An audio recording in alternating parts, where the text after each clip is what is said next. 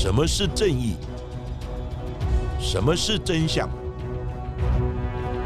跟着台湾剑士权威阿善师，重返那些离奇、轰动的命案现场，请听阿善师的剑士实录。各位听众朋友，大家好，欢迎收听今天的阿善师的剑士实录。我是剑士专家阿善师谢松善。大家好，我是子荣。在上周我们的节目当中谈到了新竹轮胎行的八死纵火案件，那陈家的二儿子一把怒火就烧死了四大四小，一共八名的至亲。这个案件还在侦办当中。不过案发之后，也有许多人把发生在民国一百零五年除夕夜的翁仁贤案拿出来做比较。翁仁贤也是一把大火，将包括高龄父母在内的六名亲友烧死，也造成了多名家人的轻重伤。不过，更恶劣的是他饭后的态度。在他被捕之后，轻蔑的语气，还有毫不在意的言语，彻底的惹怒社会大众。甚至在开庭时，都对法官还有在场的记者充满挑衅。那翁仁贤更是多次的杠上了高等法院更一审的法官曾德水。法官曾德水也在受访的时候，他忍不住直言：当法官四十二年来，从来没有看过如此恶劣的人。不过，这名被法院称为泯灭天性、穷凶极恶的凶手，最终还是被判处死刑定验，也在民国一百零九年四月一号愚人节当天枪决伏法。到底翁仁贤与全家之间有什么样的一个深仇大恨，让他选择在应该是一家团圆的除夕夜，对全家人痛下毒手呢？阿善师，是的，这起案件在案发当时就引发社会的关注。后续的审判过程更是充满了新闻的卖点，而最近新竹的轮胎行的纵火案件，又将这一起已经了结的翁仁贤的案件再度翻了出来，而且在这两个案件当中，也有诸多的巧合。到底是新竹纵火案的逆子陈彦祥模仿翁仁贤犯案呢，还是纯属巧合呢？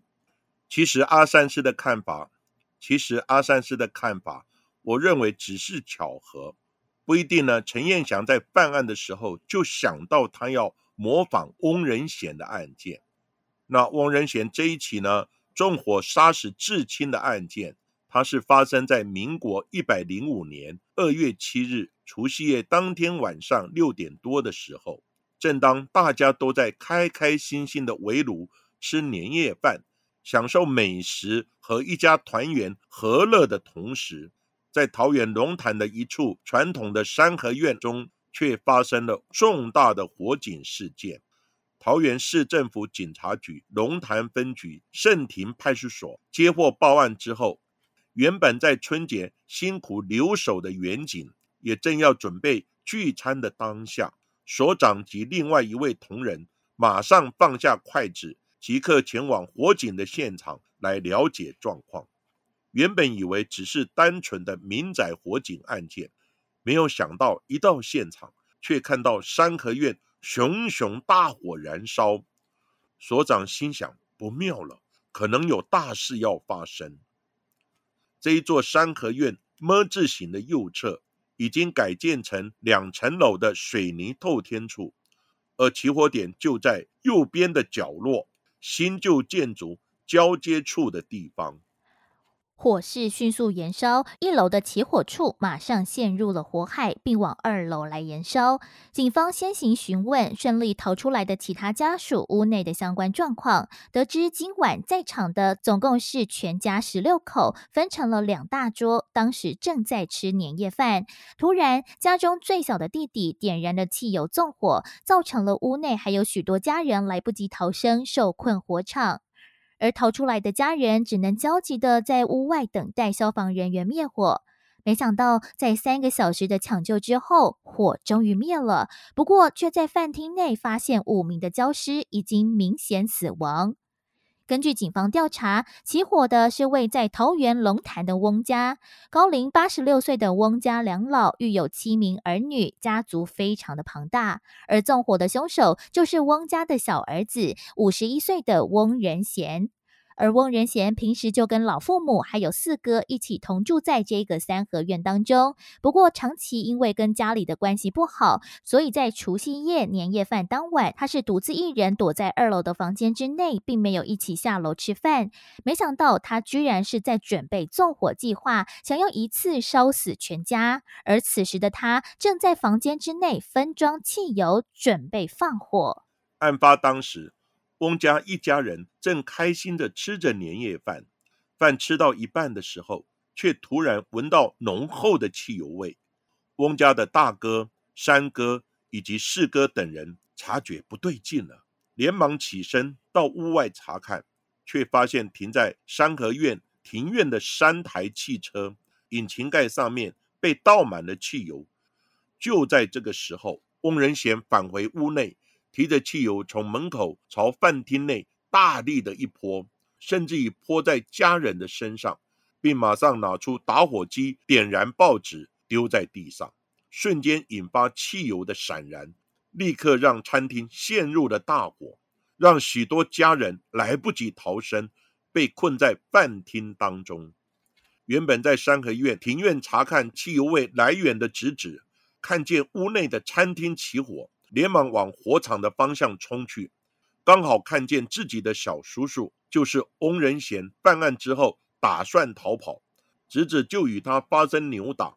翁仁贤拿出预藏的开山刀，试图砍杀侄子，见状赶紧的逃脱，才躲过了一劫。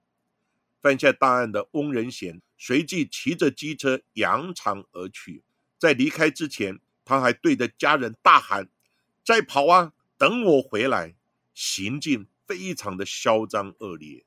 这把除夕大火一共造成了翁家六人死亡，五人轻重伤。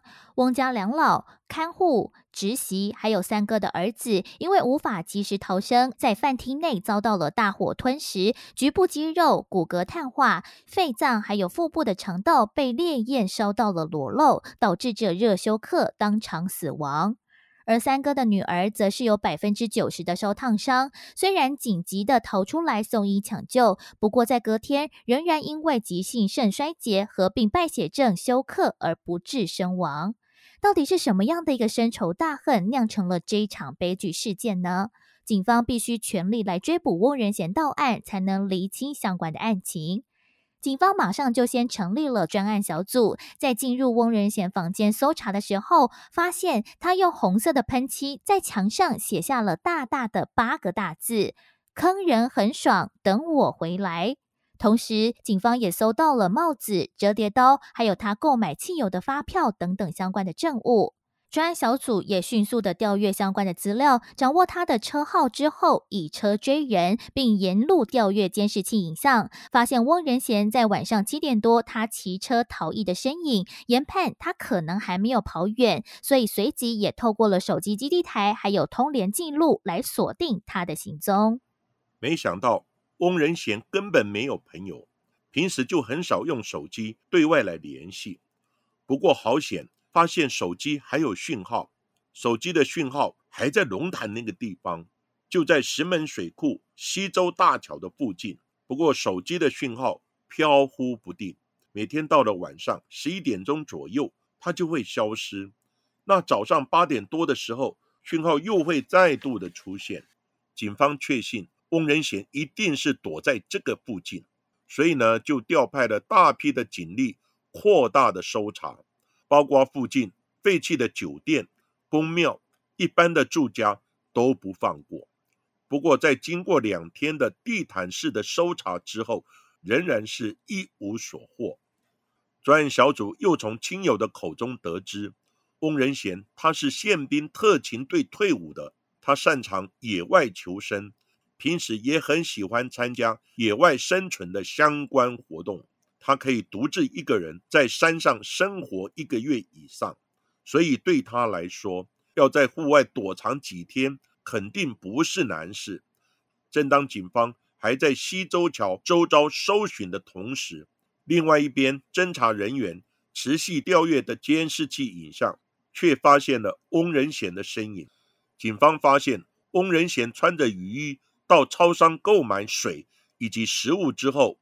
当晚就骑机车上了北横公路巴林地区，但位在北横另外一头宜兰名池的监视器中却没有出现他的身影，所以专案人员研判他可能就躲在巴林这一座山区当中。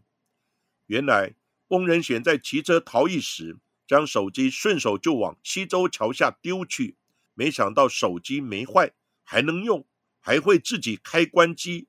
让警方误以为他还在这个区域活动，使得警方耗费了大把的心力，在这个地区附近地毯式的搜索，错失了逮捕的良机。本来就很擅长野外求生的翁仁贤逃进了山区，也让警方倍感压力。毕竟在桃园成立的专案小组对宜兰当地其实非常的不熟悉，再加上了他逃到的地方就是广大的山林当中，到底要如何在这十公里左右的范围当中找到翁仁贤呢？专案小组和当地派出所的员警，为了怕打草惊蛇，所以特别乔装成为了一般的登山客，沿线往小路边边爬边搜查。就这样子，在山里面搜查两天之后，在大年初五的时刻，警方就接到了民众在北横公路上面看到了奇怪男子的讯息。他说，这名男子的脸部还有手部有被明显烧伤的痕迹，也透过民众所拍下来的照片向家属确认衣着之后，就确认这一名行踪怪异的男子就是翁仁贤。所以随即先派巴林派出所的副所长先赶到了现场确认。认就随即将他压制逮捕归案。警方终于在死者头七的前一天逮捕了这一名狠心放火烧死一家六口的翁仁贤。不过他却丝毫没有悔意，甚至还大言不惭的说：“如果我真的躲在山上不下来，你们是绝对抓不到我的。”原来翁仁贤在纵火当天，因为汽油瞬间闪燃，也遭受到了冲击，让他扑倒在地面上，造成他的手部还有脸部有多处的烧伤。而在藏匿的期间，因为他到溪边来洗脸的时候，突然发现，诶，为什么脸那么刺痛呢？他才透过了水面来看到了，原来自己的脸都被严重的烧烫伤，所以他因为忍不住疼痛，才准备下山来求救。警方在侦讯的过程，发现翁仁贤是非常冷血无情的人。就连警方告诉他父母亲都被他烧死的时候，翁仁贤只冷冷的回了一句：“他们本来就应该死了。”他只对于被他无辜烧死的看护感到很抱歉，对于其他被烧死的家人，他完全毫无悔意。同时，他也一心惦记着三合院老家。他养的一条狗，不知道后续谁会来继续的照顾，真的是人不如狗。身为翁家老幺的翁仁贤，应该是备受宠爱，怎么会犯下如此的大案呢？根据调查，翁仁贤从小的志愿是要开农场跟牧场，不过之后在父母硬性的更改志愿的情况之下，他去念了汽车的修护科。高职毕业之后，他曾经做过了电子工厂的工人、影印机的维修员、化工厂的工人、纺织厂的工人，以及工地打工等工作。但是因为常常跟老板吵架，工作时间都不长，最多只能维持一年多。他在十七年之间就更换了至少十四个工作。之后，翁仁贤就不再去上班了。虽然父母亲跟兄长都有提供金钱让翁仁贤来创业，他开过 DVD 的店、租书的店、宠物的店以及牧场等等，但都无法持之以恒，最后都是失败来收场。之后，翁仁贤他就回到老家来帮忙务农，那也向父母以及兄长伸手拿钱来过日子，但是他还是认定全家都亏欠于他。翁仁贤一再强调，他原本想要念农牧科，但是父母亲强制之下改读了汽修科，而且哥哥姐姐都很会读书，觉得自己受到父母的轻视，所以呢，认为他长期受到父母及兄长的轻视以及不公平的对待，也让他蓄积了不满，萌生杀人的动机。翁仁贤的三哥表示，翁仁贤他根本就瞧不起只会死读书、安分上班的人。他觉得自命不凡，总想要一步登天。他认为只是自己一直受到了家庭的压迫还有歧视，不然他一定可以做一番大的事业。他也认为说自己就是家中的老幺啊，那父母和哥哥姐姐本来就应该帮他，这都是理所当然的，所以也导致着他有好高骛远、愤世嫉俗的个性。性格的扭曲，再加上了长期对于家庭的不满，也让其他的家人和他渐行渐远，能闪则闪。只要说话不顺翁仁贤的意思，他就会情绪非常的激动，完全没有办法沟通。那其他没有同住的家人，平时也不会跟他有任何的来往。只有年迈的妈妈对翁仁贤是无比的包容，平时都会为他洗衣煮饭，甚至怕他没钱，在先前过年都会包数十万元的大红包来给他花用。不过，翁仁贤并没有因此感激母亲的爱还有付出，甚至列出了妈妈的三大罪状。第一，就是妈妈曾经在他学生时期，因为他某一次犯错，特别跑到学校骂他。第二，就是妈妈不让他考畜牧科，非要他改考汽修科。第三点，就是妈妈曾经在他朋友面前对他一直不断的碎碎念，让他觉得在朋友面前非常非常的丢脸。就是因为这样的一个怨念，让他痛恨对他无比包容的妈妈，甚至也曾经出手推了年迈的老母亲，导致妈妈也受伤。被捕之后的翁仁贤他说：“这场纵火案件，自己已经构思了四五年之久了。他想着如何在最短时间内达到灭门的效果，只有在除夕围炉的时候会一家团聚。”他就特别选择在除夕夜吃团圆饭的时候来动手。他事后也对有人逃生感到非常的懊悔。他说：“如果当天我没有先对车子泼汽油，直接朝饭厅点火的话，就不会是现在的状况。这是我最失败的地方。”这番冷血无情的话，就连警方都听不下去了。民国一百零六年二月。桃园地方法院一审判决，以杀直系血亲尊亲属罪，处以翁仁贤死刑，褫夺公权终身。隔年三月二审，依然维持死刑的宣判。不过每一次出庭，翁仁贤的态度都十分的嚣张，而且每次都上演大闹法庭的戏码，不仅大骂法官、骂亲人，还怒呛媒体，比中指。在更一审的时候，他甚至坚持要坐在法庭的地上开庭，因为他觉得法官他不够格让他站起身来面对。他曾经在庭上对着生还的亲人说：“人如果可以轮回几十次，我就会追杀你们几十次。”也多次公开大骂法官是恐龙法官，还质疑法官：“你是只有国小毕业吗？”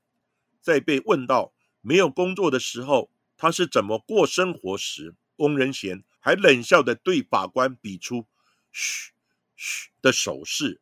法官曾德水也忍不住的直言：他当法官四十二年来，从来没有看过如此恶劣的人。就连翁家人都表示，他的态度如此卑劣，就连至亲都敢杀了，还有什么理由不判他死刑呢？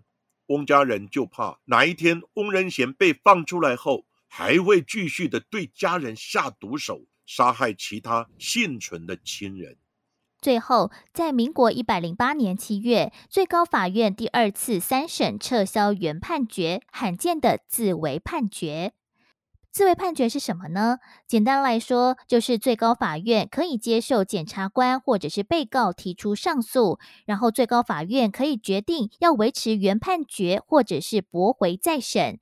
一般是很少做出自为判决，也就是最高法院自己做出了判决的决定。所以这个案子其实是非常罕见的案例。而在一百零八年七月的这个自为判决，仍然依照者杀直系尊亲属罪嫌，判处翁仁贤死刑，褫夺公权终身，全案定验。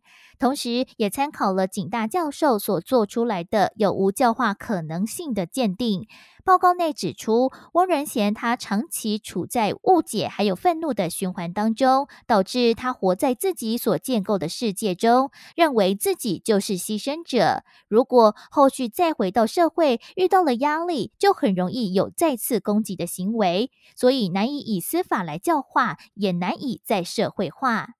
最高法院经过了再三的考量，认为翁仁贤的行为已经达到了人神共愤，为天理国法所难容，所以除了死刑之外，并没有其他的选择。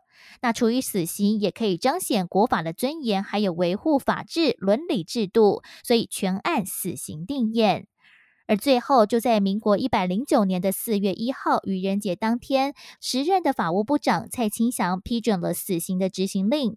翁仁贤在得知即将被枪决时，他吓得躲在土城看守所的设防之内，不愿意出来。最后只好将他拖出牢房，押上刑场。那翁仁贤也吃完了最后的晚餐，包含了控肉、荷包蛋、炸鸡腿，还有抽了四根烟之后，就打上了麻药，在晚间八点三十六分左右开了两枪之后，才确认死亡。翁仁贤享年五十四岁。这也是蔡英文政府上任以来的第二度执行死刑，也是目前最近的一次死刑的执行。而翁仁贤的家属拒绝领回遗体，因为对他们来说，早已经没有了家人的情感。对翁家来说，这只是一具杀人犯的遗体而已。尽管翁仁贤冷血无情，一把大火想烧死全家人，最后也造成六十五伤的惨剧。不过，媒体也对翁仁贤的成长过程以及他的经历做了一番的研究。在狱中辅导他数次的教诲师黄明正，他就表示，翁仁贤曾透露，他在小学的时候，父母亲就曾经丢他一个人独自照顾母猪的生产，结果生下来的小猪他没有动静，翁仁贤还替他做了人工呼吸。他认为父母亲是故意让他来收烂摊子，这个经验也让翁仁贤心里受到了创伤。另外，立志于开农场、牧场的翁仁贤，在失业返家的时候，曾经带了培育十年、非常稀有的孤挺花。他曾听见父亲跟邻居说：“哎呀，这个花采了也没关系。”还有一次，翁仁贤。在池塘边种了一排的日本大葱，没想到哥哥却直接开车将葱碾了过去。他气愤的去质问哥哥，一旁的母亲还帮腔说：“是你把葱种在那边，陷害你哥哥压到的。”种种的事件加总起来，都让翁仁贤感到心血被践踏了。除此之外，非常爱狗的翁仁贤有一次想要培养吉娃娃，但是不知道为什么狗狗就一直死掉，也查不出原因。而某一天，他就发现他替吉娃娃洗药浴的罐子被哥哥拿去装农药喷菜了。而哥哥后续也坚持说：“啊，这个罐子有清洗过，所以没有关系啦。”还呛他说：“有什么了不起的？瓶子再买就好啦。”那同时，翁仁贤的妈妈也觉得说，他只会养狗，都不去上班，所以也常常拿锄头就往狗舍里面丢去，这也让翁仁贤忍无可忍。而翁仁贤也记得，有一次他父亲刚开始坐轮椅的时候，有一次哥哥推着爸爸去饭厅，那哥哥就直接将轮椅从他的脚上碾压了过去。那当时他也气得想要跟哥哥来理论，没想到反而被父亲大声的斥责说。为什么要那么大声的跟哥哥说话呢？这些的负面经历不断不断的累积，也形成了他孤僻古怪的个性，也让他跟家人的关系越来越恶劣，也让他对于家人也越来越不谅解。而这么多年以来的折磨加总起来，就很可能是翁仁贤最终会犯案的动机。到底是因为他的成长背景造成了他缺少爱的滋养吗？还是因为他常年的误解导致了他扭曲了自我感受呢？这可能也只有翁仁贤他自己才明白了。那翁仁贤纵火杀死六名亲人的这个案件，其实社会大众一片的谩骂指责，但是阿善师现在从另外一个角度来分析这个案子。翁仁贤在家，他是排行老幺，父母亲很溺爱，兄弟姐妹对他古怪的行径也都退让忍耐。但是翁仁贤认为家人对他的所作所为都是应该的，但是如果家人不赞同他的做法，或是不支援他，他就认为大家都瞧不起他，所有的人都对不起他。所以呢，他特别选择除夕夜全家团圆的时候，要纵火烧死所有的人。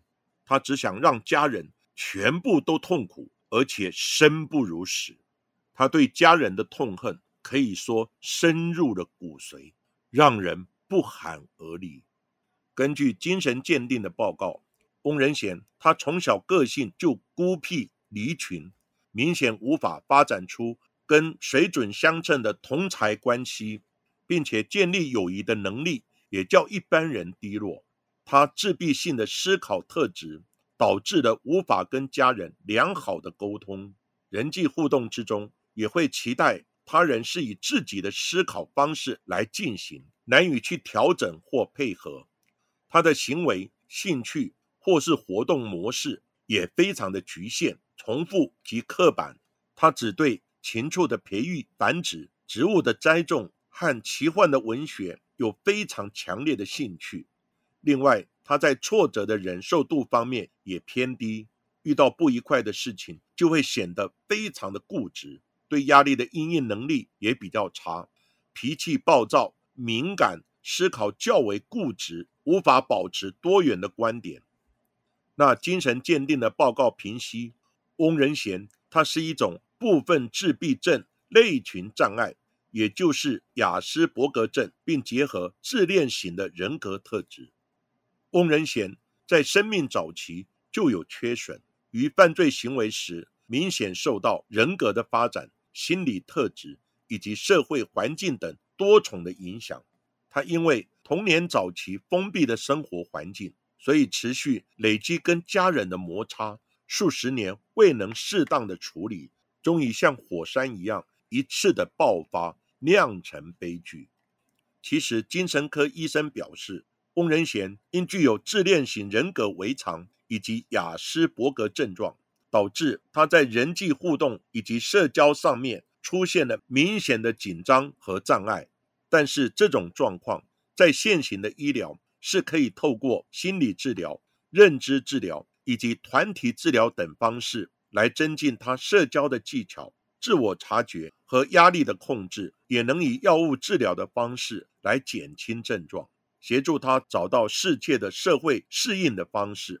可惜他的人生在遇到挫折和困难的时候，并没有适时的支援介入，家人只有一直的百般忍让，并没有早期发觉他有精神方面的一些问题，然后陪着他。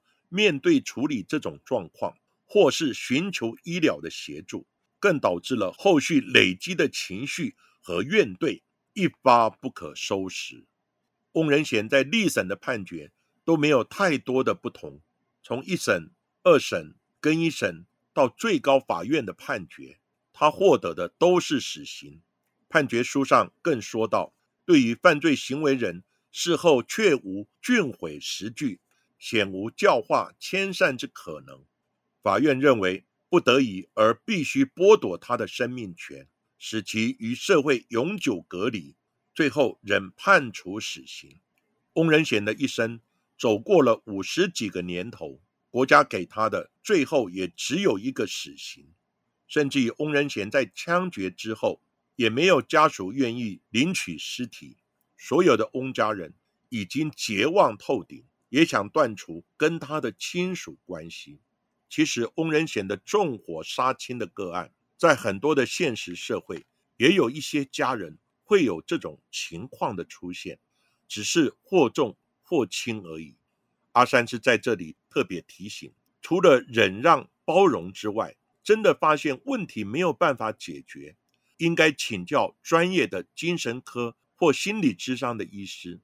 来寻求医疗的协助跟解决，而不是一直退让、一直包容。他只要受到一点刺激，很可能就会造成不可挽回的结局。而今天的翁仁贤的案件就为大家讲到这里。而在今天的阿善师见事实录的节目最后，我们同样也来感谢近期赞助我们的听众伙伴，感谢 Serena、麦、许先生、球球、仙杜瑞拉、按摩师凯伦。